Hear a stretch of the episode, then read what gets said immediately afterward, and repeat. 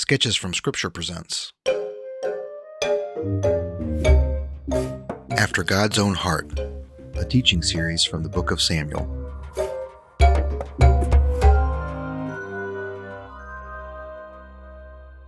At the end of the book of Judges, the author writes In those days there was no king in Israel. Everyone did what was right in his own eyes. Israel was a nation, but not a kingdom. The spiritual leaders were corrupt and aloof, and the nation wandered far from God. Thanks to the desperate prayer of a woman named Hannah, her son, the prophet Samuel, became the leader, priest, and judge of Israel, and God called him to anoint a king, one who believed, acted, and ruled after God's own heart. Will a king unify an adulterous nation and bring them back to the Lord? This is the story of the book of Samuel.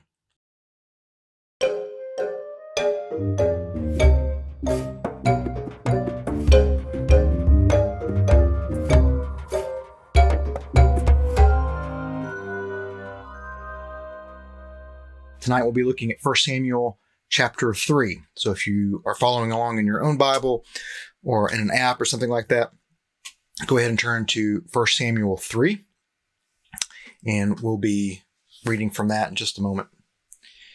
Uh, thank everybody for watching and for um, for listening. Those of you who are listening on playback or podcast, or you know, going back and listening to this later, not live.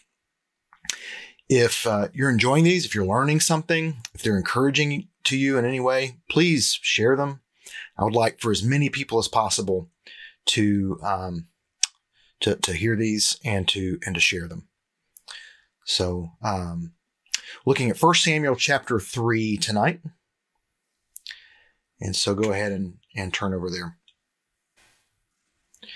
So, not much to review uh, just yet. We've only read the first two chapters of 1 Samuel, but in it we saw Hannah's prayer and Hannah's worship. And then we saw uh, Eli, who is the priest, and his sons, Hophni and Phinehas, and how they are um, not good guys. They're being very selfish. They're being very godless, and Eli's not doing a whole lot about it. And things seem to be in a little bit of disarray. So I'm going to read um, 1 Samuel chapter 3, make some notes about the text, draw some application and uh, then we'll be done this evening. So um, I'll just pick up and we'll just go ahead and read, get, get right under the text. This is 1 Samuel chapter 3. I'll be reading from the English Standard Version.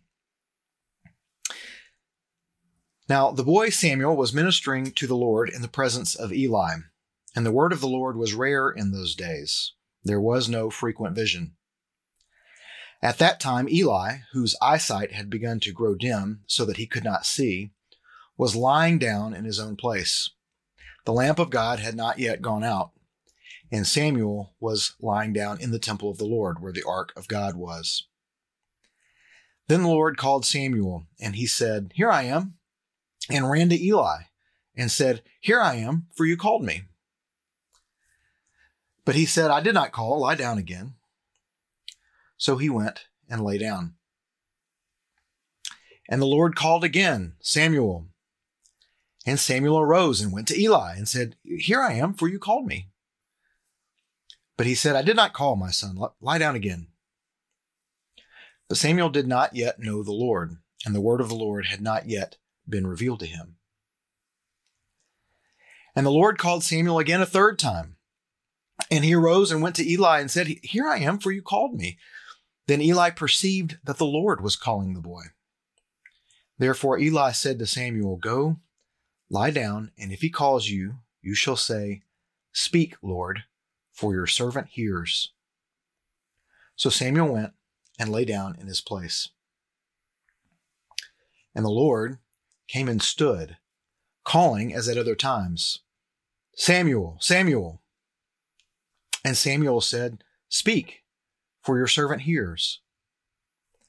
Then the Lord said to Samuel, Behold, I'm about to do a thing in Israel at which the two ears of everyone who hears it will tingle. On that day I will fulfill against Eli all that I have spoken concerning his house from beginning to end. And I declare to him that I am about to punish his house forever for the iniquity that he knew, because his sons were blaspheming God, and he did not restrain them. Therefore I swear to the house of Eli that the iniquity of Eli's house shall not be atoned for by sacrifice or offering forever. Samuel lay until morning. Then he opened the doors of the house of the Lord. And Samuel was afraid to tell the vision to Eli. But Eli called Samuel and said, Samuel, my son. And he said, Here I am. And Eli said, What was it he told you? Do not hide it from me.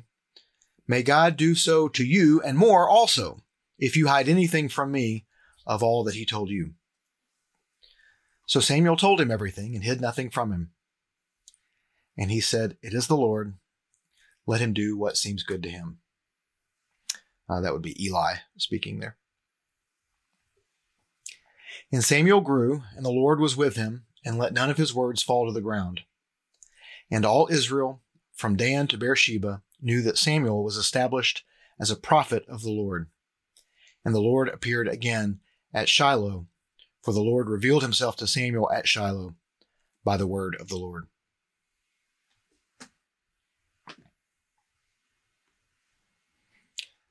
And the word of Samuel came to all Israel. Okay. Just wanted to go on into verse 1 of chapter 4. Probably belongs better with the end of chapter 3 there.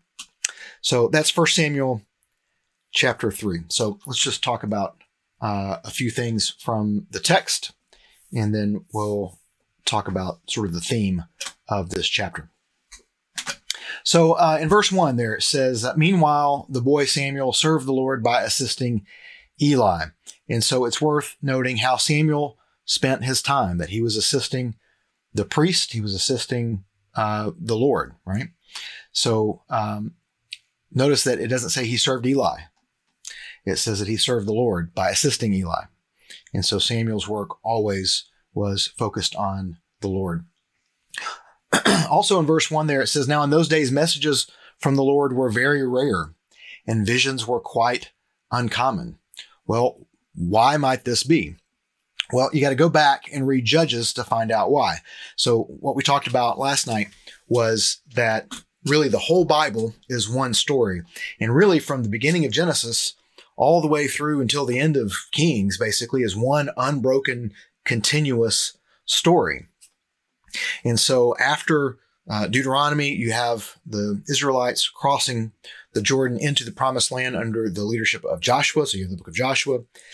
And in Joshua chapter 18, uh, if I recall correctly, the tabernacle settles in Shiloh, which is uh, where this story is taking place here in 1 Samuel 3, that the tabernacle is there in Shiloh.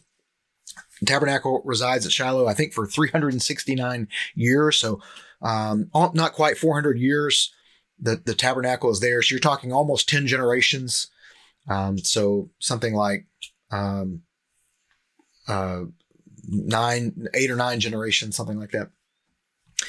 Um, so um, the, after the book of Joshua, you've got the his, the stories of all the the judges and all the things that happen through there. And now, uh, then you have the story of Ruth, which is a really beautiful story, uh, one of the best, most beautiful poems ever written. And it sets up so beautifully the story of David, which uh, Book of Samuel eventually will become. David's still still a ways off in the story so far. But um, so for now, we have uh, Hannah has had her prayer, and now Samuel is here, and this is continuing just this continuous story from Adam and Eve to Abraham, Noah, you know, Noah, Abraham, uh, Jacob, uh, Judah, Moses, and now here we are, Samuel. One continuous story. So, if we want to wonder, if we're wondering why um, Messages from the Lord were rare. Visions were uncommon because that's something that we saw a lot of when we, especially in the Genesis series. And we saw God speaking quite clearly to Moses and Aaron and some of the others there in the camp during the wandering. We saw a lot of that previously before Joshua and Judges and Ruth. And now here after Joshua, Judges, Ruth, we see that there are no communications from the Lord, that they're very rare, that visions were quite uncommon. And so what's going on? Why did that happen? Well, if you go back and look at the very end of Judges, tells you everything you need to know. The last verse of the book of Judges, uh, Judges chapter 21, verse 25 says, In those days, Israel had no king. All the people did whatever seemed right in their own eyes. that tells you everything right there. When you do what's right in your own eyes, you are your own God. And so, what need do you have for the Lord? Sad, sad place to be. And uh, something for us to think about maybe a little later. Uh, in verse 2, it says, One night Eli, who was almost blind by now, had gone to bed. So I want you to focus on, especially in the early verses of this chapter, the focus on uh, vision, on sight, on seeing, on eyes. This is something that we've seen before back in Genesis. So remember, the Bible is all one story and the authors are constantly borrowing and referencing other stories and other books to draw parallels. And so when you see themes being used in one place that calls to mind when that theme was used in another place. So here, just like in Genesis, you see these themes of eyes, vision, sight, light, darkness, night. You see all these themes happening, and that should bring back everything that we learned about Genesis and pack it into just a few verses here at the beginning of Samuel, uh, 1 Samuel chapter 3. So when it says that one night, Eli, who was almost blind by now, right? In fact, I think uh, the version that I read it has um, uh, it says it like twice, right? Um, it says uh, I'm going to have to reload my reload my Bible. Um, but it, it mentions his eyes growing dim, and that he's also he can't see. I mean, those are the same thing, but it mentions it twice, right? And so the reason it does that is because it's trying to really hammer home this thing. It's at night. His eyes are dim. He can't see.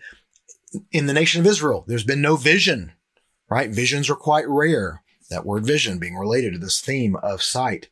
And it also gives us a time frame here. It says in verse three, the lamp of God had not yet gone out. So the lamp of God is that menorah, that uh, lantern that's there in the temple, supposed to be constantly uh, going on.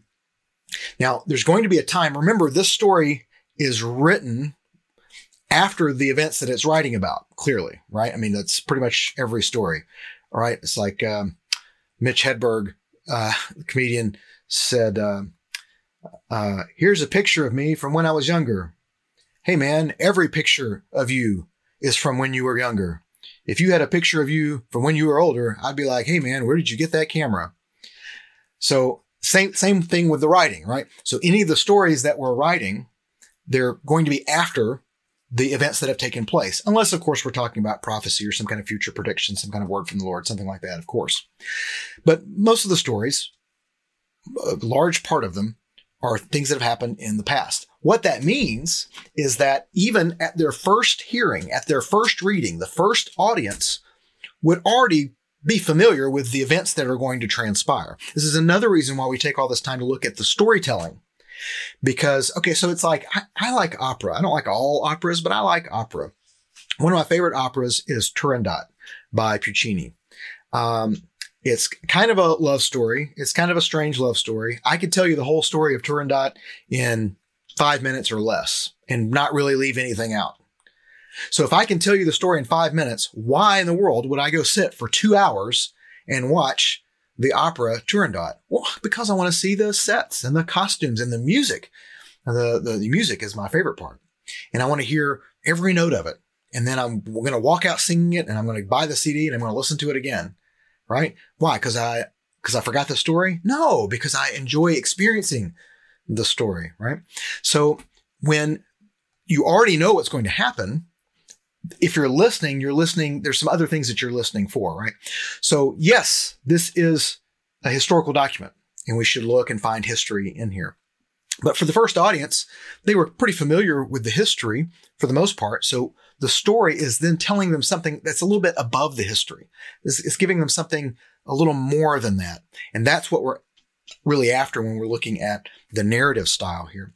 So when we examine all these things, we're looking at the light and the sight and all those kinds of things. When it says something like, um, the lamp of God had not yet gone out, the first audience already knows that that's going to happen. That's something that's that's going to basically take place in, in the next few chapters.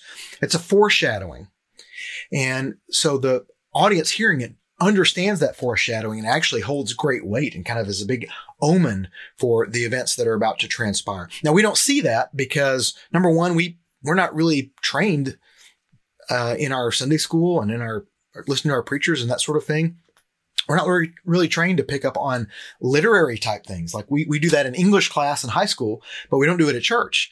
And it's a shame because all the stuff that they talk about in English class, you know, or literature class in school, all those things can be applied to scripture for it is writing. It is a story. It's by the the greatest author of all time, the one who authored uh, heaven and earth, right? So we should take those same tools of study and we should study scripture in that way we should look at those things. And when we do, then it's going to reveal something to us a little larger. So one reason we don't pick up on things like the weight of that f- statement, the lamp of God, the lamp of God had not yet gone out. We don't pick up on that weight because number one, we're not really trained to see it.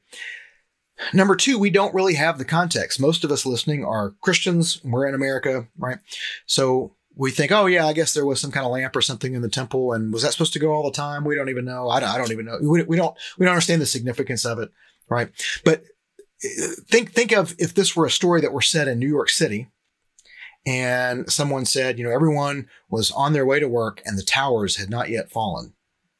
Okay, now you understand the weight of that because we remember the impact of that moment on our culture right? And so the first hearers of 1 Samuel 3 remember the impact of the events that are about to transpire. And so this uh, first few verses really is laying it on thick, this, this sort of dark cloud, this omen over what is about to transpire. And yet there's this bright light here just before it all takes place in young Samuel and his listening and his obedience.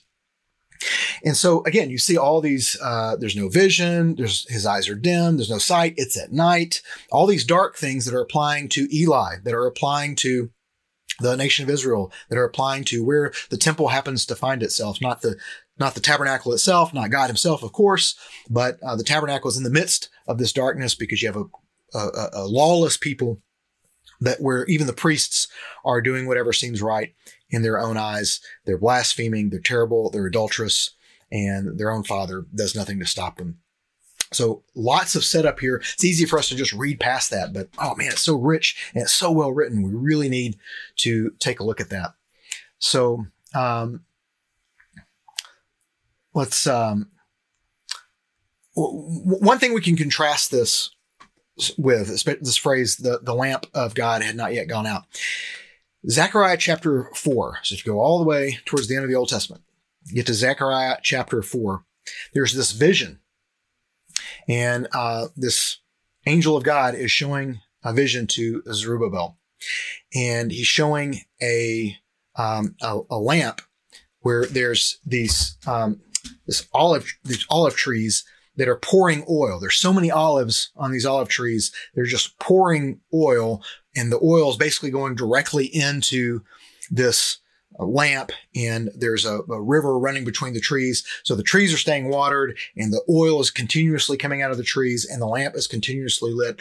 The, the, the picture that's being painted there in Zechariah chapter four is a lamp that will never go out, a lamp that will be an eternal flame, an eternal light, something that will go on forever. So you can contrast that image of, of light going on forever with all these dark things and the lamp of God had not yet gone out.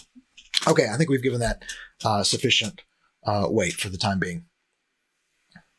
So uh, it says that Samuel's uh, sleeping near the ark and that he's sleeping in the temple. Now he he's not yet a priest. Eli and his sons are still priests. Uh, Samuel is a Levite. He's working there in the, the temple, but he's just sort of an assistant. He was just a boy also. He certainly wouldn't have been sleeping in the Holy of Holies. So what this means is he's just around the tabernacle somewhere, possibly just outside or maybe uh, in the courtyard, but he's close enough to Eli and he just assumes that it's Eli who's calling him. Verse 7 it says, Samuel did not yet know the Lord because he had never had a message from the Lord before. So this is kind of similar to Eli thinking that Hannah was drunk, as we looked at last night. Maybe because he'd never seen someone truly pray to the Lord, so he didn't know what he was seeing when he witnessed it. Samuel, likewise, having never experienced an encounter with the Lord, and of course being around Eli and Eli's sons, he would have been totally ignorant of what communicating with the Lord would have looked like because he had no one to model it for him uh, didn't even know that it was a thing that was possible, right? So the Lord breaks his long silence and speaks to Samuel, speaks to the to the young boy. Uh, verses 11 through 14, the Lord confirms to Samuel what the man of God has already told Eli at the end of chapter 2. So this man of God comes to Eli, gives him a prediction of some things that are going to happen. And the Lord tells Samuel we don't see any knowledge that Samuel heard about the story at the end of chapter two. Samuel doesn't seem to be present for that. It's possible, but um, e- e- either way, uh, the, the the vision that is given to Samuel confirms what was told to Eli by uh, a man of God. So now Eli has had this this omen sort of giving given to him by the man of God, and now by Samuel through the word of the Lord at night. Uh, verse 15, uh, this is right after Samuel hears, you know, has this vision with the Lord. Verse 15, Samuel stayed in bed until morning. Then he got up and opened the doors of the tabernacle as usual. Uh, uh, that that I just quoted there is from the New Living Translation, so it's a little more modern translation. But basically, the point is Samuel stays about his business. Okay, he has this really life altering experience of being able to speak with the Lord. It says the Lord came and stood there. It's almost as like like Moses did, speaking face to face with God as a friend, and uh, has this life changing experience. And yet, in the morning, he gets up and opens the doors of the tabernacle. Now, notice it says he opens the doors of the tabernacle, and not he pulled back the flaps of the tabernacle. And we'll look at some pictures. Uh, in our next lesson on Thursday night of why that would be. But at this point, the tabernacle had been in one place for so long, again, close to 400 years, 369 years, uh, the tabernacle had been in one place for so long. They had built up stone walls around it, had fortified a lot of the things. It wasn't traveling anymore once Joshua settled down in Shiloh in Joshua 18. And so, uh, the, the courtyard and all that was more of a, a building at this point. So even though the tabernacle, the tent was inside, there was a lot of stone structure around it. Stone structure, which, uh, a lot of, a, a lot of has survived to this day. And we'll look at some pictures of that on Thursday. I've been there and it's very cool. Um, so he got up, he opens the doors of the tabernacle, probably the outer doors of the courtyard so that uh, people can go in and out and do their business. But the big point here is that Samuel just stays about his business. He's assisting Eli. He's serving the Lord. And this life changing experience he's had the night before doesn't slow him down. Uh, verse 19 and following, um, you know, it says, uh, as Samuel grew up, the Lord was with him, and everything Samuel said proved to be reliable, and uh, and so on and so on. So basically, the point is, it's confirmed over and over again that this was not just a one-time event, but that the Lord apparently continued to come to Samuel, and these things continued to come true, even though the very first thing He's told Samuel hasn't come true yet. It's going to in the future chapters, right? But again, the first hearers already know that that is going to come true because they're well aware of what happened with Eli and his sons. So uh, again, God is conf- just confirming over and over again by speaking to Samuel, telling Samuel, giving him some kind of special knowledge. And then when those things come true, everyone sees it and witnesses it, and they recognize that Samuel has been made a prophet by the Lord, that the Lord is speaking to Samuel.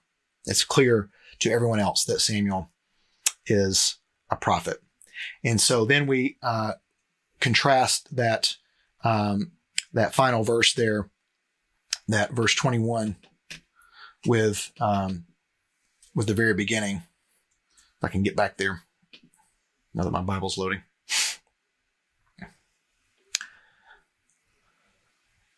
So verse 21 says, The Lord appeared again at Shiloh, for the Lord revealed himself to Samuel at Shiloh by the word of the Lord. Go back to um, in the very beginning where Samuel's ministering to the Lord, but the word of the Lord was rare and there was no frequent vision. And so now we've started at a time when there was not a frequent vision. And now we've ended at a time where there are frequent visions and they're all coming to one person, to Samuel. Okay. So that's some notes there about uh, the text. So there's a really kind of difficult thematic theme that is happening in 1 Samuel chapter 3, and that is the idea of prophecy or hearing from the Lord. In fact, you may have heard other believers say things like, Well, I think the Lord is telling me this, or the Lord told me this. Uh, maybe you've had someone come up to you directly and say, The Lord told me, you know, XYZ. I know in high school, the Lord was telling many boys that, that they were supposed to date these girls. And the girls, it's interesting, almost none of the girls had been told about it by the Lord, but all the boys, for some reason, were just real sure about it. And uh, I don't think any of those couples ever got married. So, not sure who was actually telling these boys these things, but it doesn't seem to be the Lord. So, you, you've probably possibly had different kinds of experiences with this. I personally have had people, I've, I do not think I've ever had someone I, have had people share things with me through uh, email or text message or something and say, Hey, I was praying and this was really on my heart. And I believe the Lord wanted me to share it with you. And here it is. And I've actually got screenshots of, of one that I go back to every couple of months and, and look at because of some things that are, um, that, that are going on in there that I need to continue to, to listen to and to think about and to pray about. Maybe I'll say more about that in a minute, but, um, but it, brings up this theme of, uh, do we hear from God today? Is God speaking to us in the same kind of way that he did in scripture? And, um, you know, what's the right theology there? And, and what does the Bible have to say about that? And those kinds of things. We're, we're in a, you know, limited amount of time here to get into a very complicated subject, something that people have been debating in various forms for thousands of years. So we're not going to be able to solve it tonight. But let, let me break down some things that we can talk about. So first of all, there's kind of three possible camps on this idea of, of God speaking to us or, or hearing from the Lord. And so there's the cessationist view, there is the continualist view, and then there's what I'll kind of call the fence straddler view, where you get some of the, you, you get a little bit of both. And um, so here's what that looks like. In the cessationist view, that would say uh, someone who who we might classify as a cessationist. Again, I'm broad, doing broad strokes here, but um, they would say, you know, God speaks to people very rarely, and we have records of pretty much every time that that's happened. It's called the Bible, and now that we have the Bible, we don't need prophetic revelation from the Spirit, and so after the events of Book of Acts, that has largely gone away because now we have the gospel, we have the Bible text, we have canonized Bible. There's no need for those kinds of things anymore because we have the Bible. That's sort of the view of a cessationist, and there's lots of scriptural things that you can point to to support that view. Then you have the continualist view that says something like, um, you know, in First Corinthians, Paul talks about spiritual gifts. And First Corinthians chapter 12, in verse 7, he says, you know, spiritual gift is given to each of us so that we can help each other. And he lists lots of spiritual gifts there, some of which most people would readily agree uh, are still active today. But then there are things like speaking in tongues and prophecy that we say, mm, not sure what that's about. And, uh, and yet in 1 Corinthians 14, he tells these early Christians desire the special abilities the Spirit gives, desire these gifts, especially the gift of prophecy, especially the ability to prophesy. That's in 1 Corinthians 14 1, I believe. And um, 1 Corinthians 13, in between those two verses, 1 Corinthians 13, 8 through 13 says prophecy will end. But it, the end is always sort of referred to in the future tense as uh, at the end of the age, whereas faith, hope, and love will persist in the next age. So you can imagine when we're all finally with Christ, we still have our faith and trust in Him. We still uh, are, we are finally realizing our hope and we are certainly full of love in Him. All those things will persist, but there will be no need for things like speaking in tongues because we will all speak the language of the Lord in his holy city. And there will be no need for prophecy for every knee is already bowed and every tongue already confessing that Jesus Christ is Lord. They will end because there's no longer needed because perfection has come. And a continualist would say if it had not yet come by the time of Paul's writing, then it's not yet come today. Nothing has changed since the time of Paul's writing to now. Right? Paul began writing years after Christ ascended. And so between Christ ascending and Christ returning, things are, the status of the world is basically the same. And so that's sort of the continualist view. Okay.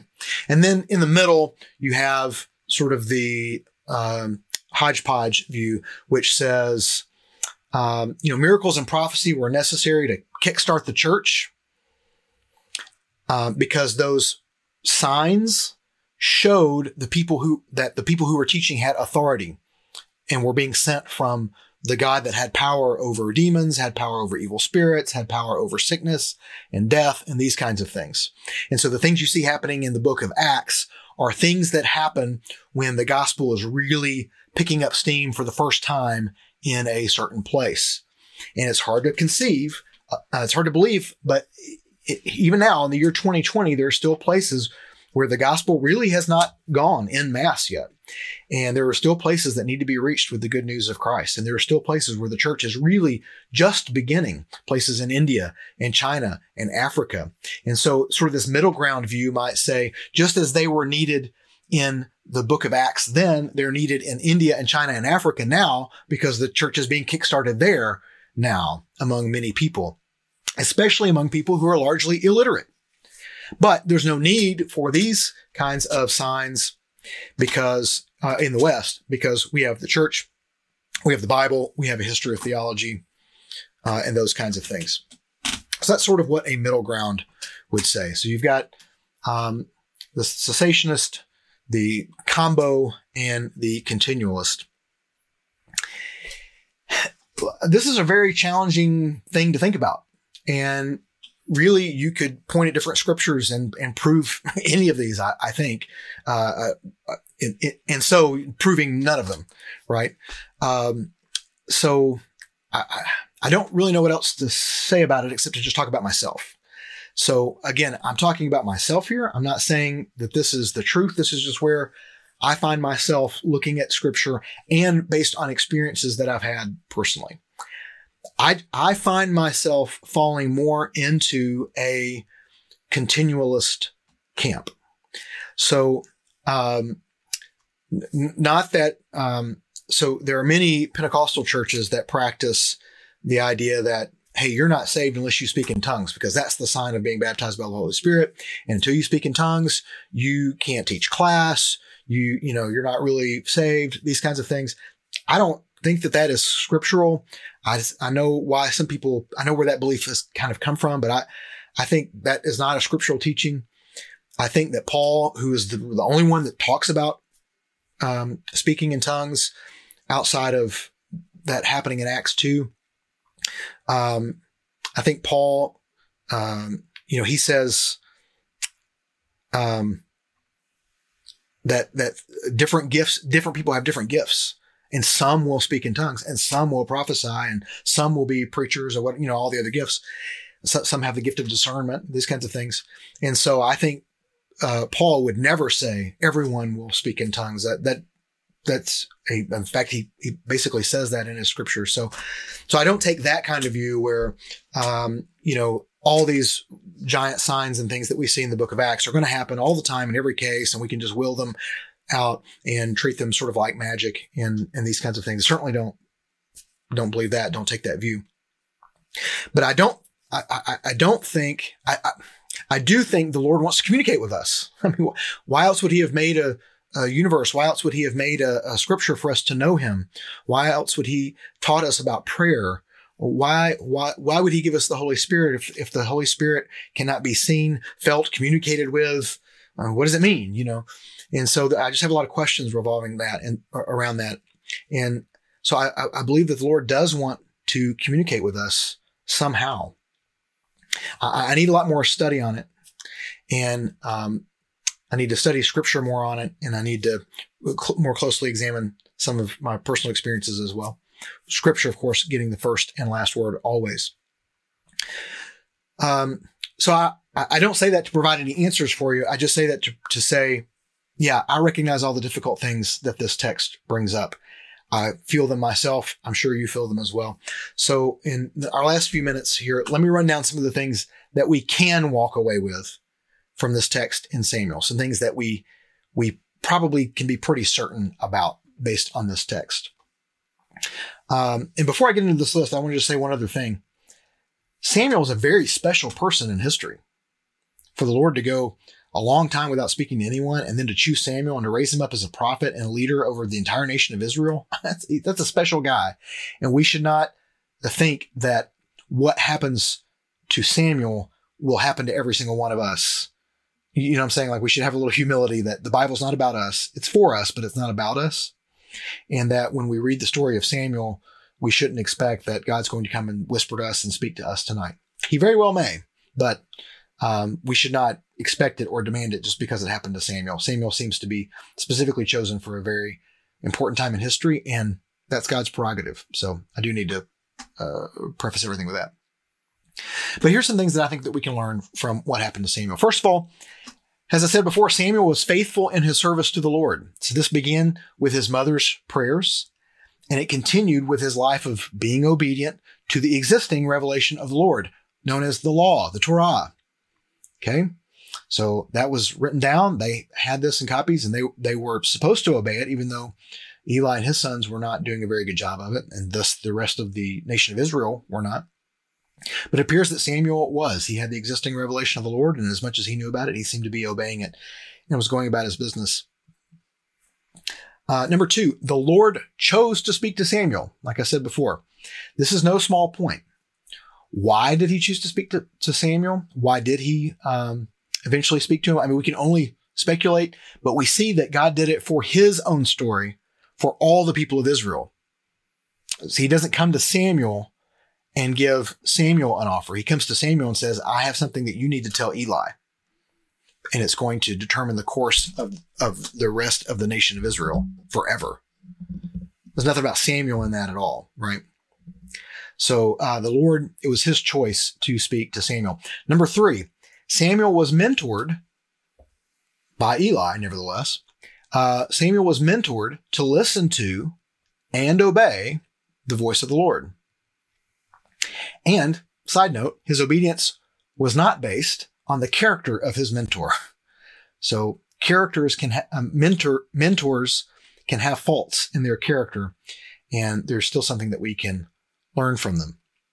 So just because you have parents or church leadership or something like that that may not have the strongest character or may have a weakness in their education or in their um, understanding or their application, that doesn't give you a free pass.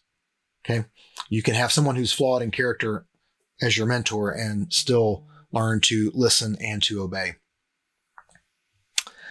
Um, Number four, Samuel listened to and obeyed the Lord. So he was mentored to do that, and then he did it. So that's the, that's another thing is a lot of times we we hear what we should do on Sunday mornings, but then Monday through Saturday we don't do that. We spend most of our time Monday through Saturday not sinning, but you know, if we're told to share Jesus with somebody, did we did we do that? Did we did we work towards that at all?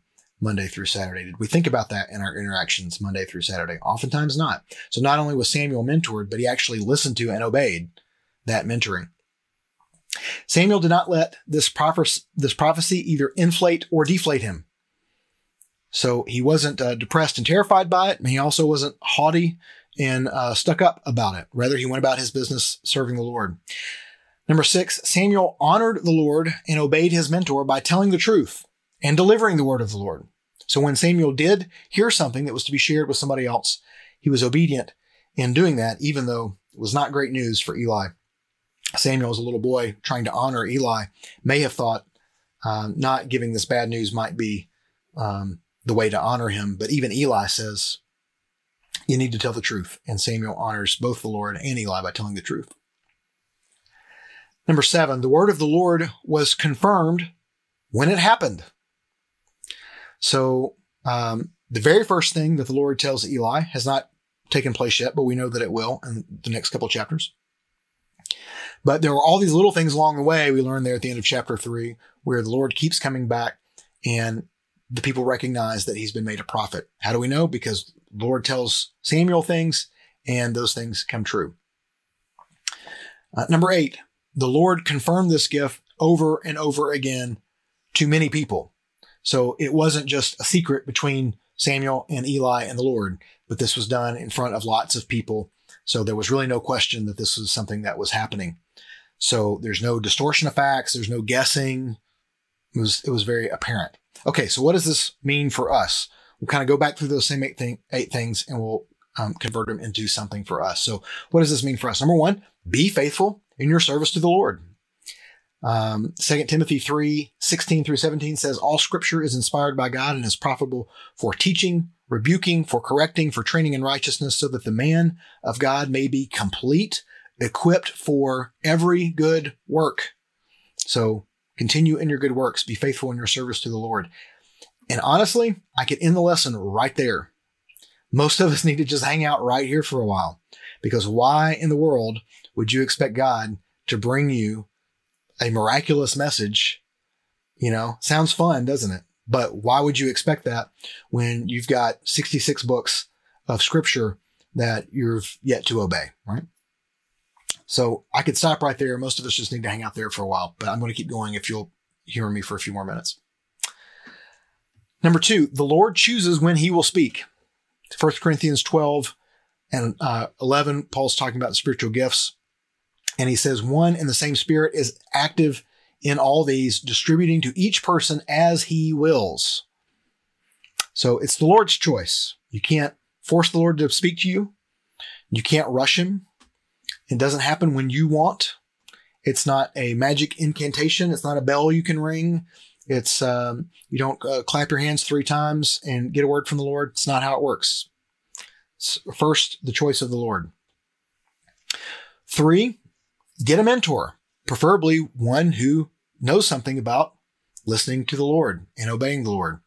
First Timothy chapter 18, see Paul writing to Timothy says, Timothy, my son, I'm giving you this instruction in keeping with the prophets, with the prophecies previously made about you, so that by recalling them, you may fight the good fight. So here he is mentoring Timothy to remember all the things that the Lord has told him in, in growing up.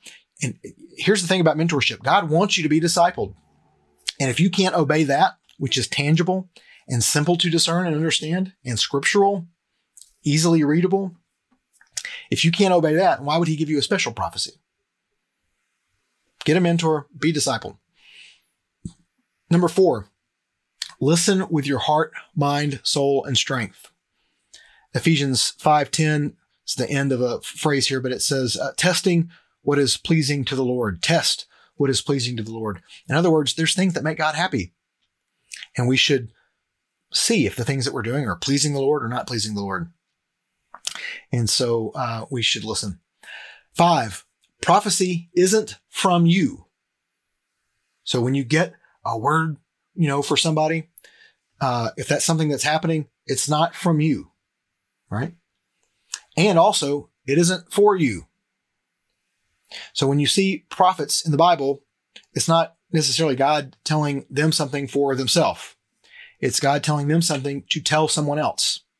As you see here in this instance with Samuel and Eli, the word was something that Eli needed to hear. And it's Samuel's just the vessel to deliver it. It's not about Samuel. And so if the Lord speaking is something that happens today, Many times I think we want God to speak because we want God to explicitly tell us the things that we need to do so that we don't make mistakes, so that we can avoid rejection, so that we, can avoid failure, so that we can avoid hurt. We want it for selfish reasons. We want it for ourselves. But prophecy, it's not what it's about. Prophecy isn't from you. It isn't for you. It's not about you. Uh, 1 Corinthians 14, 29 through 33. Paul says, uh, again, in this section, uh, talking about spiritual gifts and how they're to be used in the church, Paul says, two or three prophets should speak and others should evaluate. So again, he's saying, hey, other people should listen in and say, yeah, this is somebody who regularly has something to say that we believe is from the Lord. This person, well, you don't know who he is. Let's let's see how this goes. Two or three prophets should speak and others should evaluate, but if something has been revealed to another person sitting there, the first prophet should be silent, for you can all prophesy one by one, so that everyone may learn and everyone may be encouraged. And the prophet spirits are subject to the prophets, since God is not a God of disorder, but of peace. So in other words, hey, if people are prophesying, that's not for them. You know, it's it's not about them. It's for the people that they're talking to, and it should be done orderly. It's not about making a show. It's not about you having magic powers, some ridiculous thing like that. Number six, honor the Lord with obedience and boldness. I don't know how many times we can say this, but again, we should really camp out here. I've got a big section, James chapter 4, 1 through 8. I'm not going to read the whole thing, but you can go read it there. And uh, it's basically James saying, hey, you have all these problems. It's because you don't obey. You don't listen to God and you don't obey God. And so I would summarize that by saying you have scripture, listen to that, obey that, then worry about if God's going to give you some kind of special revelation. Number seven, give the Lord time to do his thing. Um, 1 Thessalonians 5, 19 through 21 says, Don't stifle the spirit. Don't despise prophecies, but test all things and then hold on to what is good. So give the Lord time to do his thing. Don't rush things. Don't be like Moses and Aaron with the rock that we read about in uh, Numbers, right? Because they uh, strike the rock and the Lord says, What's the sin there? You didn't let me show my holiness. This is what the Lord says. So you don't want to be like that. You want to let the Lord do what he's trying to do and you will just be obedient to the things that he uh, has for us to do. And uh, lastly, number eight, if a prophecy is a gift from the Lord, then it belongs to him. So, so do the praise, the glory, the honor, the respect, the fame, etc. So uh, Zechariah 4 6. I mentioned Zechariah chapter 4 earlier, where there's the, the, the, the, trees and the lamp and the lamp that's got burning the eternal flame. And what happens right after this is the angel says, Do you understand what's going on here? And Zerubbabel says, No, I, I don't. Explain it to me. And so this is Zechariah chapter 4 and verse 6. So he answered me, This is the word of the Lord to Zerubbabel, not by strength, not by might, but by my spirit, says the Lord of hosts. So um, if prophecy is going to happen, it's not going to be because we tried real hard, because we were so good that God granted us the ability to know the future. It's not going to be anything like that. That's nothing scriptural about that at all. But instead, it's going to be because God's Spirit is working in the world and um, wants wants us to, to to do something. So we've got a lot of humility and a lot of obedience and a lot of listening that happens way before any kind of special revelation from the Lord might even think about happening. So summing up, here are the things that we can't take away as we are here in this space between Christ ascending and Christ returning. Going back through these eight things, we need to be faithful. We need to wait on the Lord. We need to get a mentor and be discipled. We need to listen with all our heart. We need to remember it's not about us. We need to obey, listen and obey. We need to be patient. And finally, we need to give God the credit. Um, i know I'm going a little long here tonight. Forgive me. I, have got one more thing that I want to show you. It's a little four minute video clip. And I'll just set it up by saying this. Um, prophecy, like we're looking at here, where the Lord appears to Samuel and gives him a very special word for somebody else, that's a it's a very special thing. And, and again, like I say, I, I don't know for sure if that's something that happens today or not. I, I think that it is. And I have reasons for thinking that, but uh, I'll, I'll, let that go at that. But uh, little p prophecy, the sharing of a word from the Lord with someone else, is something that ought to happen every day for each one of us. Every day we ought to share something that we've learned from the Lord with another person as a way of encouraging them, for our fellow Christians, as a way of of disciplining them and strengthening them and uh, warning them, even scripture uh, commands us to do. And so um, I, am just thinking a lot tonight. My heart is heavy uh, about Brother Ravi Zacharias. I don't know how many of you have heard of him. This is going to be a little difficult for me to talk about, um, but uh, he's really a hero of faith to me. He's a giant. And um, I've learned so much from listening to him, to his sermons and his podcasts. I've never met him. I think I got to hear him in person in, Memphis one time, but I honestly can't even remember if if um, if that's true or not. But I, I think that I did hear him in person back in my when I was 21, 22. Um, I feel like I've heard him in person a thousand times because I've listened to so many of his stories. I've shared some of his stories in some of these lessons. Uh, he's had back trouble for many years, and recently, when he was undergoing back surgery, they found cancer that was very advanced. They've tried treatment, and um, they're now out of treatments. And he has been uh, sent home to be with his family. And if you get on uh, Twitter and possibly Facebook, you'll see this hashtag, thank you, Ravi. And uh, it's just people like me that have benefited from uh, who Ravi is and from his teaching and from his bringing the word of the Lord to other people. Um, his ministry has spanned decades and has changed, you know, how many people's lives. Um, it's difficult to know how many people are Christian or still Christian because they listen to somebody like Ravi. And what not many people knew until uh, just a few years ago, he shared finally shared his personal testimony, something that he had not shared for a long time. Uh, at age 17, he attempted suicide. And it was through that experience that he came to know who Jesus was. And um,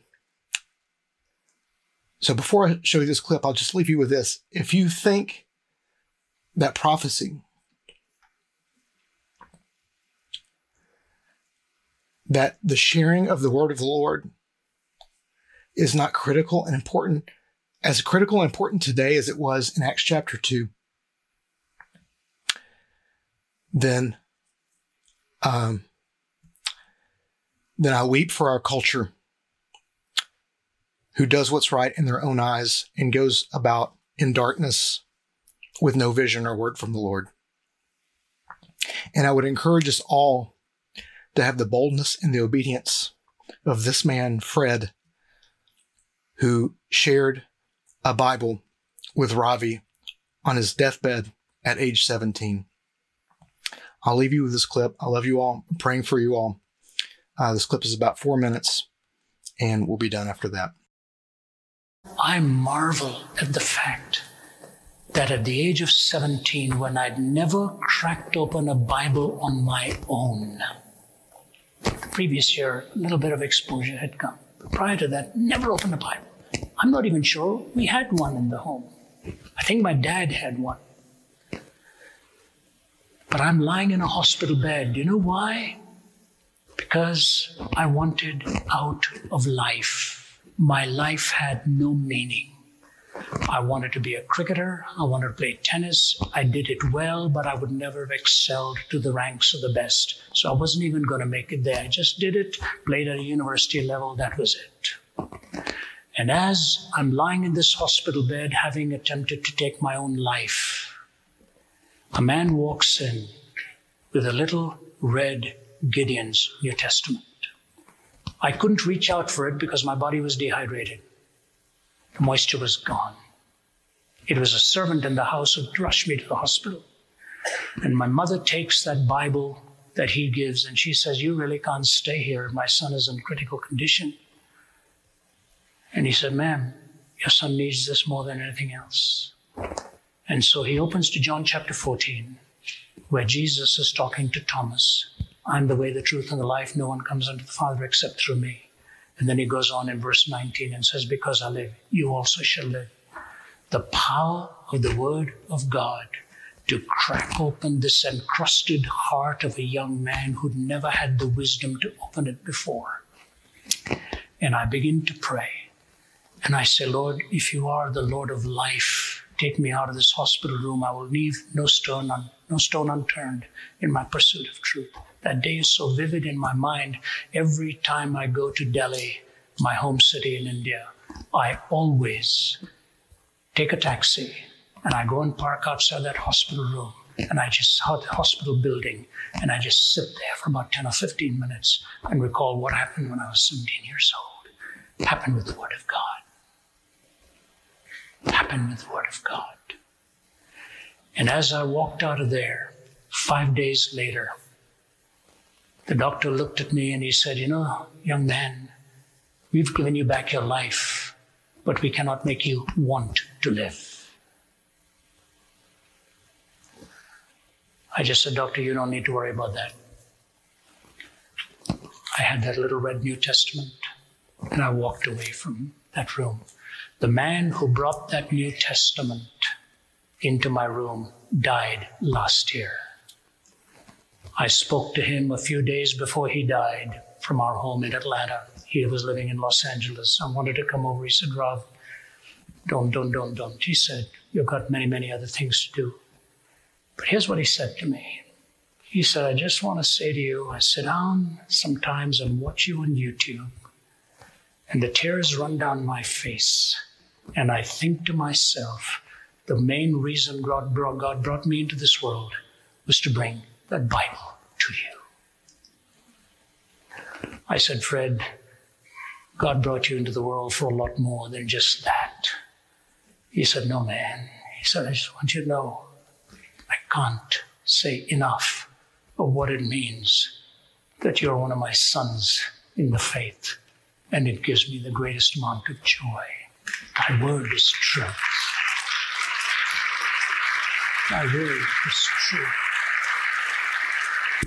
If there is just one application you take away from tonight, can I urge you to open the scriptures and make it a commitment to read the Gospel of John?